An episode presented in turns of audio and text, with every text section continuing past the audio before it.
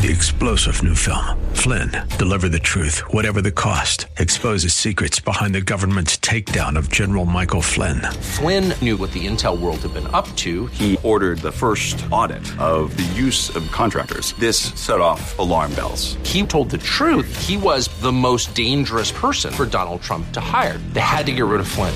Flynn, deliver the truth, whatever the cost. Available now. Watch it today. Go to salemnow.com. Salemnow.com. Hello, and welcome to In the Word, a ministry of Calvary Chapel of Orlando. We hope that God speaks to you today as we continue our study, verse by verse, chapter by chapter, with Senior Pastor Will Ramirez in the book of Joshua. Praise to the God who reigns above. God had given the Israelites many victories as they went about conquering the land of Canaan, the land of promise. They defeated the walled cities of Jericho and Ai, saw the sun stand still and flaming hail fall from the sky as they defeated five of the Amorite kings with their armies.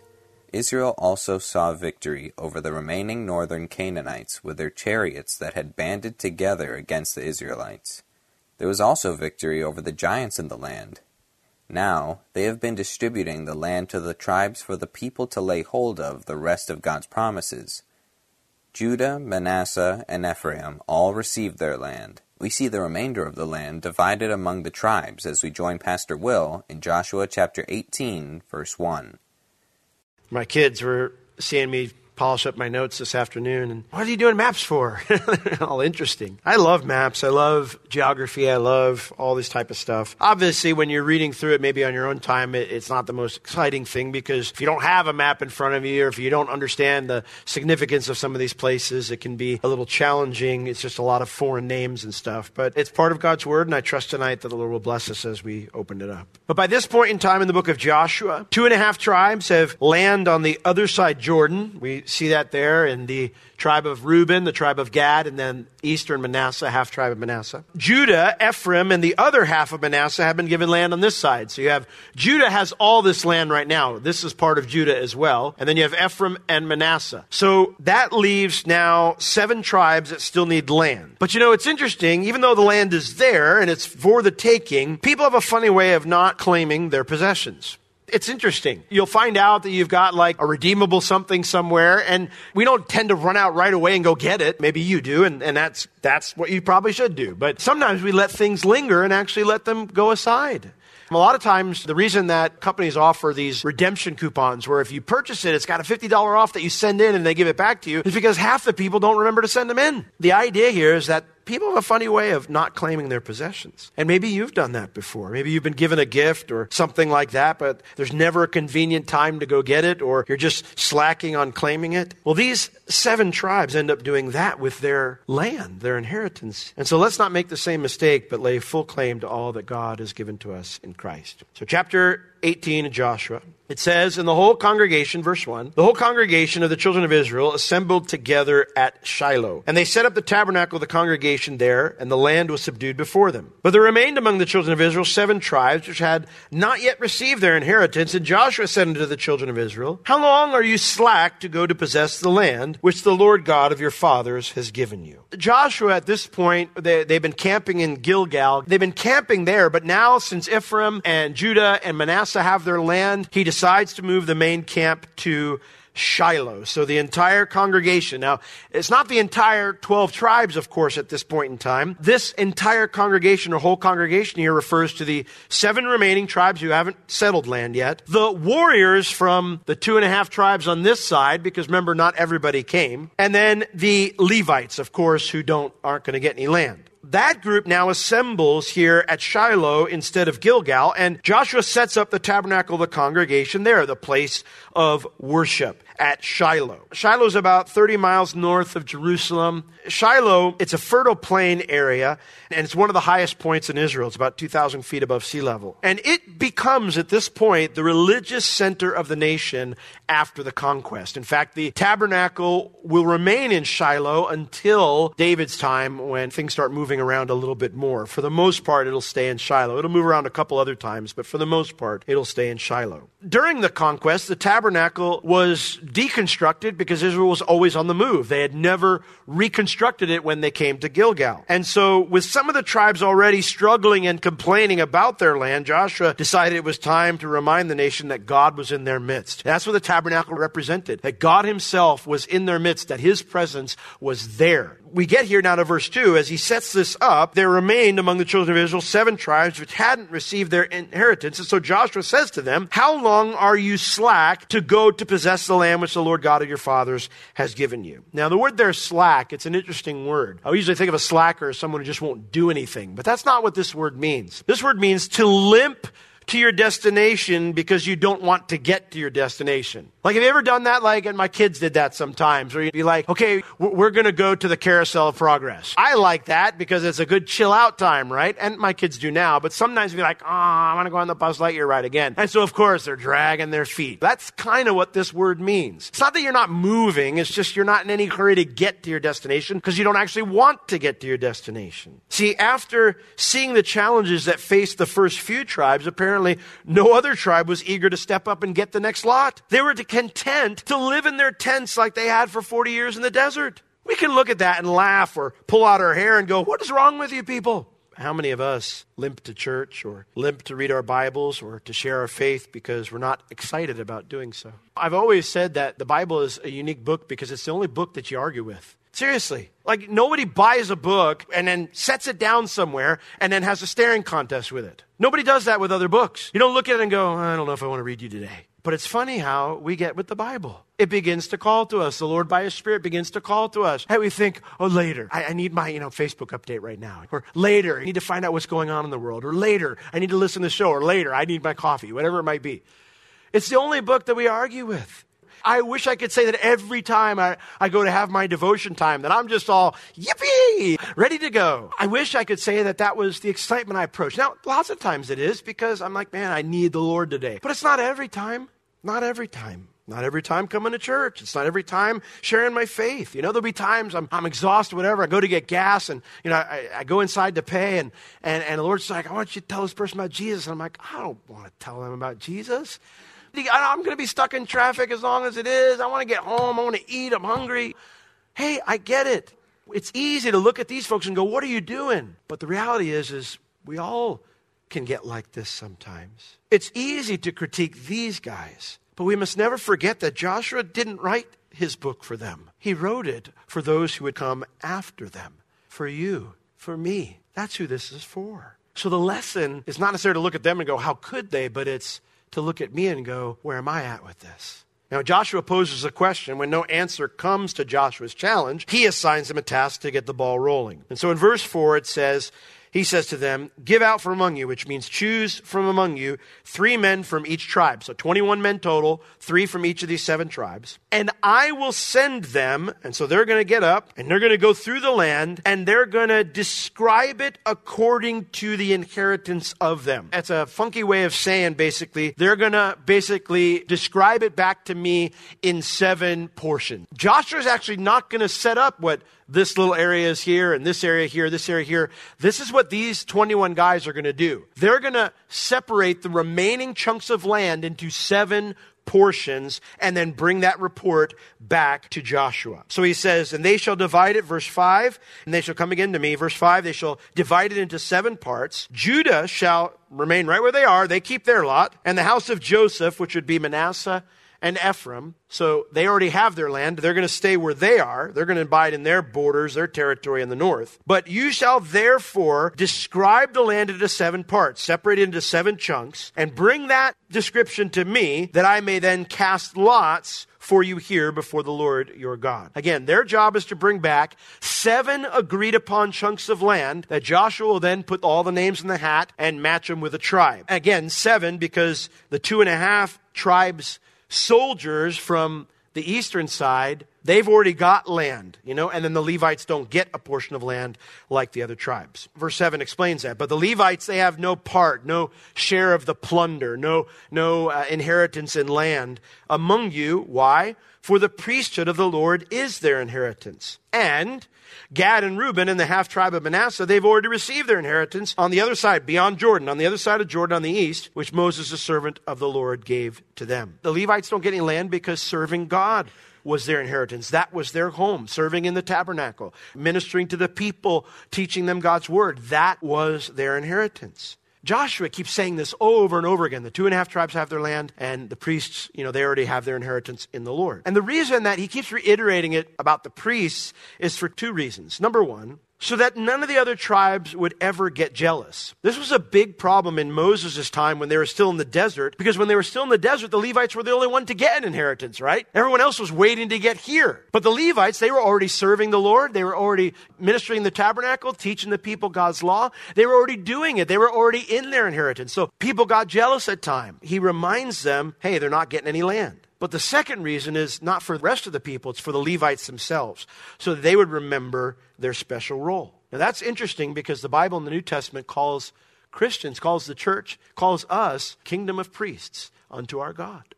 So you and I are all priests unto the Lord. The role of a priest is to go on the people's behalf before God and then to go on God's behalf before people. And we must never forget that special role that God has given to us to go before Him on behalf of people and to go before people on the behalf of God, to share God's word with them and to bring them to the Lord in prayer. That is every single Christian's calling, and we must take that honor seriously. We must not get sidetracked on other things because this is our inheritance. I'm not saying you don't ask God to bless your business or your occupation or, or your family or your, your house and your property. I'm not, I'm not saying that. But our primary focus, our primary role is to remember that we are a kingdom of priests, and that is what we are to be focused on. That's our inheritance. The reality is, if, if I never get the promotion, or if, if I never get to move out of the socioeconomic sphere I'm in, I have an inheritance in front of me. Even if I don't ever experience those things, I have an inheritance right in front of me because God has called me as his son, as his daughter, to go to people on his behalf and to bring them to him. It's an awesome privilege. Now, Joshua also reiterates that the two and a half tribes are to receive their land so that their soldiers don't get bitter when they're left out of these lots. They were here to fight for those who didn't have land yet, not to get extras. And I bring this up because there are many who they won't serve or they won't help someone out unless there's something in it for them. Let that never be said of anyone here. You know, that will only serve when something's in it for me. You know, let's be servants, not those who help others simply to get something extra from God. Well, they go. Verse 8. And the men arose and they went away. And as they're going, Joshua charged them that went to describe the land, saying, Go and walk through the land and describe it, and come again to me, that I may here cast lots for you before the Lord in Shiloh. The word they're charged, it means to state something with force and authority that they must do. In other words, he says, I don't want any plotting. I don't want any backroom deals. Give me honest and fair portions that will bless every tribe, not just yours. No shenanigans. And that's exactly what they did. So the men went and they passed through the land, and they described it by cities into seven parts in a book, and they came again to Joshua to the host at Shiloh. There Joshua cast lots for them in Shiloh before the Lord. And that's how they figured out who would get what land. So Joshua divided the land into the children of Israel according to their divisions casting of lots, again, we don't know exactly how they did it. The rabbis say that they had two bowls, and one bowl had the names of the tribes in it, and the other bowl had the names of these portions of land. And he just picked one out of each bowl and matched it up and said, There you go. Next. That's what they, they say. I don't know how it worked. But I can tell you this when Joshua said it was before the Lord, it means it wasn't random at all. It means that God is the one who influenced what was picked out. I bring that up because while that was the way they did things here, that's not the biblical command of the New Testament about how we discern the Lord's will. All right? That's not how we're supposed to figure out what God wants us to do. We are not a nation with a physical land that we live in. This doesn't apply to us in that sense. And secondly, in the New Testament, after Jesus, what he did on the cross, there's no wall between us and God anymore. The veil has been torn, and we can go right into the Holy of Holies to receive all the direction we need, specifically from God. His word is complete. We can go right right to it to receive all the direction that we need from God. We don't need to cast lots. I dare say the only time in the New Testament we see people casting lots, it doesn't seem to be of the Lord. It seems to be something that they try to do in their own energies. So we certainly don't try to emulate that in our own decision making process. If only our board meetings were that simple, they'd probably be a lot shorter church board meetings and leadership meetings. But uh, no, we need to seek the Lord through prayer and His Word, and then we discern His will by hearing His voice.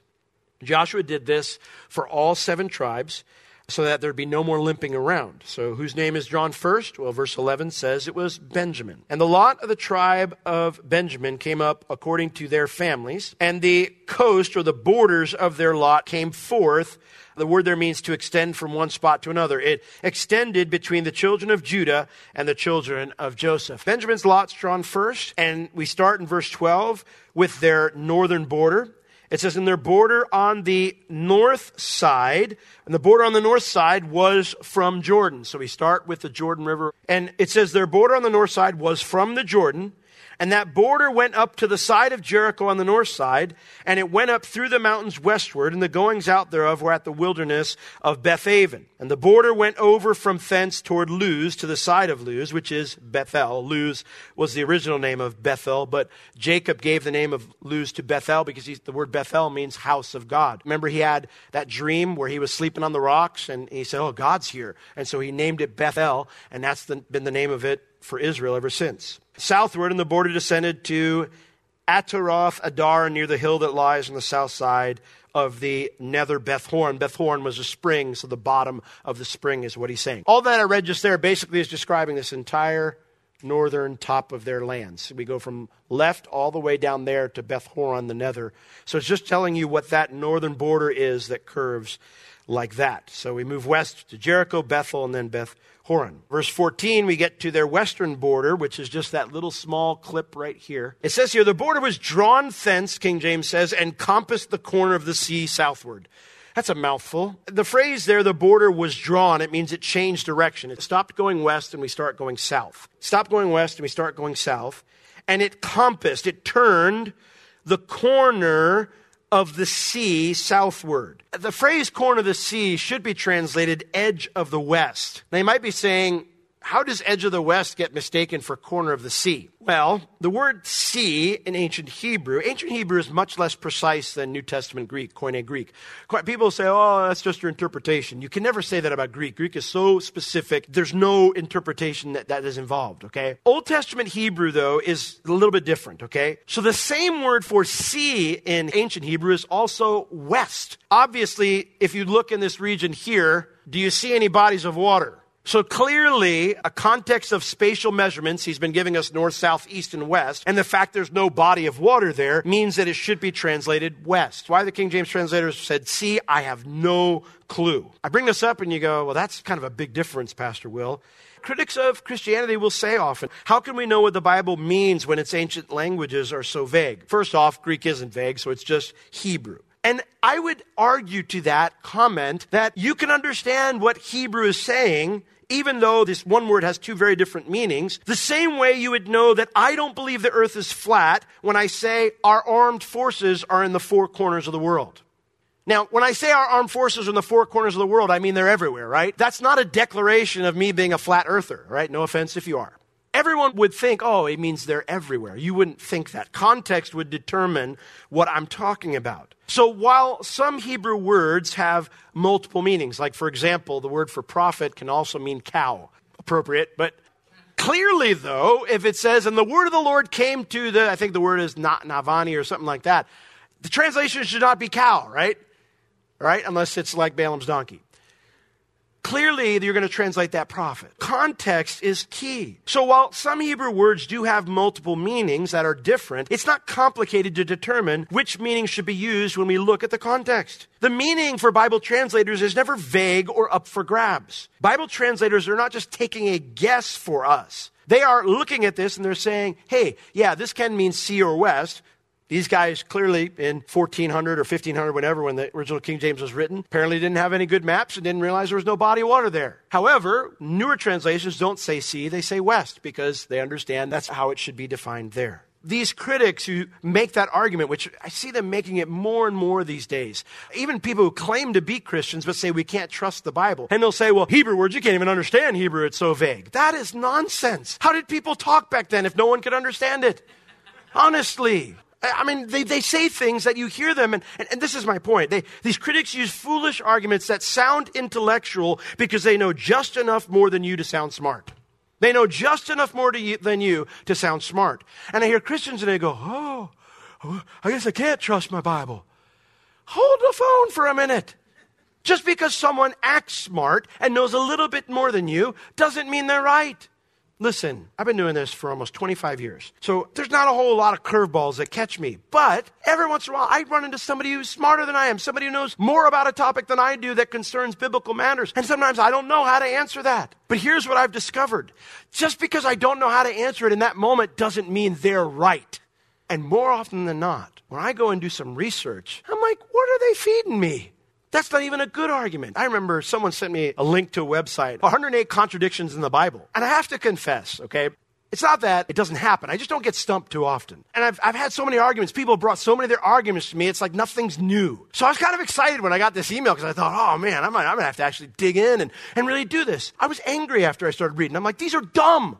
I'm like, a five year old could do studying and realize that these aren't contradictions. I thought this is a waste of my time. And it was like, it was a link from a major atheist website. I just thought to myself, you could, I could come up with a better list than you. just because someone sounds intellectual, or even that they know a little bit more than you, or even a lot more, it doesn't make them right. It simply makes them dangerous in their ability to deceive. You know, the Bible says knowledge puffs up, but love edifies. I have had people come to me and challenge me and say, Pastor Will, you know, you said this today, and I don't, I don't think you're right. And here's why. And they've shared scripture. I tell you, no one ever likes being wrong, but I would rather, I'd rather let the Lord deal with me than argue my rightness if I'm wrong. And I've been so glad for the people that God has sent to me to say, Pastor, Will, I really think you need to do some more research on this. And praise the Lord, I'm growing too. I don't want to be deceiving anybody. I don't want to be making mistakes. Knowledge is a powerful thing, but man, if it's everything to you, then it will puff you up to the place where you'll be blind to what's really in front of you, to the information that's there that you need to see. The border was drawn from there, turned from there, and compass turned westward, moving south. So again, we're just covering this little tiny strip of land from the hill that lies in front of Beth Horon southward. So we're moving down. And the goings out thereof, or the, the ends of it, the goings out thereof were at Kirjath Baal, which is Kirjath Jearim, a city of the children of Judah. This was the west corner. It says quarter in the King James, but it means edge or corner. So Kirjath Jearim is a city in Judah right in that corner there, and that's where the west border ends. Verse 15, we begin now to the southern border that lines with Judah there. And the south quarter, border, edge, corner, was it says, from the end of Kirjath the border went out on the west, and it went out to the well of waters of Nephtoah. It extended to, like you went to Kirjath Jearim, you'd have to go a little bit further west to get to their border. And the, their border was this spring, this well, it says in King James, but the spring of waters at Nephtoah. So apparently Judah got the city of Kirjath Jearim, but the Benjamites, they got this important water source. So everybody was happy. And it says that, verse 16, the border came down to the end of the mountain that lies before the valley of the son of Hinnom. So now we're getting close to Jerusalem. That valley of the son of Hinnom is just on the western side of Jerusalem. If you go to Israel, you'll see the three valleys with us when we go. You'll see the three valleys that are there in around Jerusalem, and we'll point out this valley of the son of Hinnom, which is in the valley of the giants in the north, and it descends to the valley of Hinnom to the side of Jebusi on the south, and it descended to Enrogel. Now, Jebusi is Jerusalem's ancient name, either Jebus or Jebusi. And again, one of the coolest parts of going to Israel is they've done excavations and they've discovered the ancient city of Jebus before David conquered it. And so you go in there, and I mean, you're way below. You're down there, and they have to light it up with all these blue lights and everything. And it, you're seeing the blocks of, of the city that form that ancient city of Jebus that's referred to right here. It's really cool. Verse 17, and then it was drawn from the north. So now we're going to change direction. So it turns up from the north, and it went from En Shemesh, and it went forth toward Geliloth, which is over against the going up. It means it's right next to the shoulder of the Judean hillside there. So as you move further down into this area of Adummim, you enter into that Judean wilderness, the desert, and it, it's just all these rolling hills. And so their border is right up against, there's a, like a road that goes right down through there. They're basically the road was the border. South of that was Judah, north of it was Benjamin. Descended up to the stone of Bohan, the son of Reuben. We don't know what that is, but apparently they did. Verse 18. And it passed along toward the side over against Arabah, northward, and it went down unto Arabah. So Arabah is just a word for desert. And when you get down here, it's all arid. When you get down into the Jordan Valley at that point uh, by the Dead Sea, I mean, it's all brown. It's very deserty. You won't see hardly any green down there at all. The tribes were all receiving their inheritances, the land that God promised them for years. The only thing that would hinder them from claiming all that God had offered was their own lack of faith or apathy. We can often miss out on all that God has because we begin to slow down, drift off into spiritual apathy, or allow our feelings of fear and doubt dictate to us life circumstances. But God is always with us and he gives us victory when we take his word mixed with faith and walk in obedience to do all that he has commanded. He loves us and longs to bless us. If you have any spiritual or physical needs, please contact us. We would love to pray for you and assist you in any way we can. You can reach us at Calvary Chapel Orlando at 407 523 0800 during our office hours Tuesday through Friday, 9 a.m. to 4 p.m. This has been In the Word with Pastor Will, a ministry of Calvary Chapel Orlando. You can listen to all of Pastor Will's sermons and find other valuable resources online at www.calvarychapelorlando.com or on the Calvary Chapel Orlando app, available on iTunes and Google Play. Thank you for joining us today. We will see you next time as we continue to learn, walk, and live in the Word.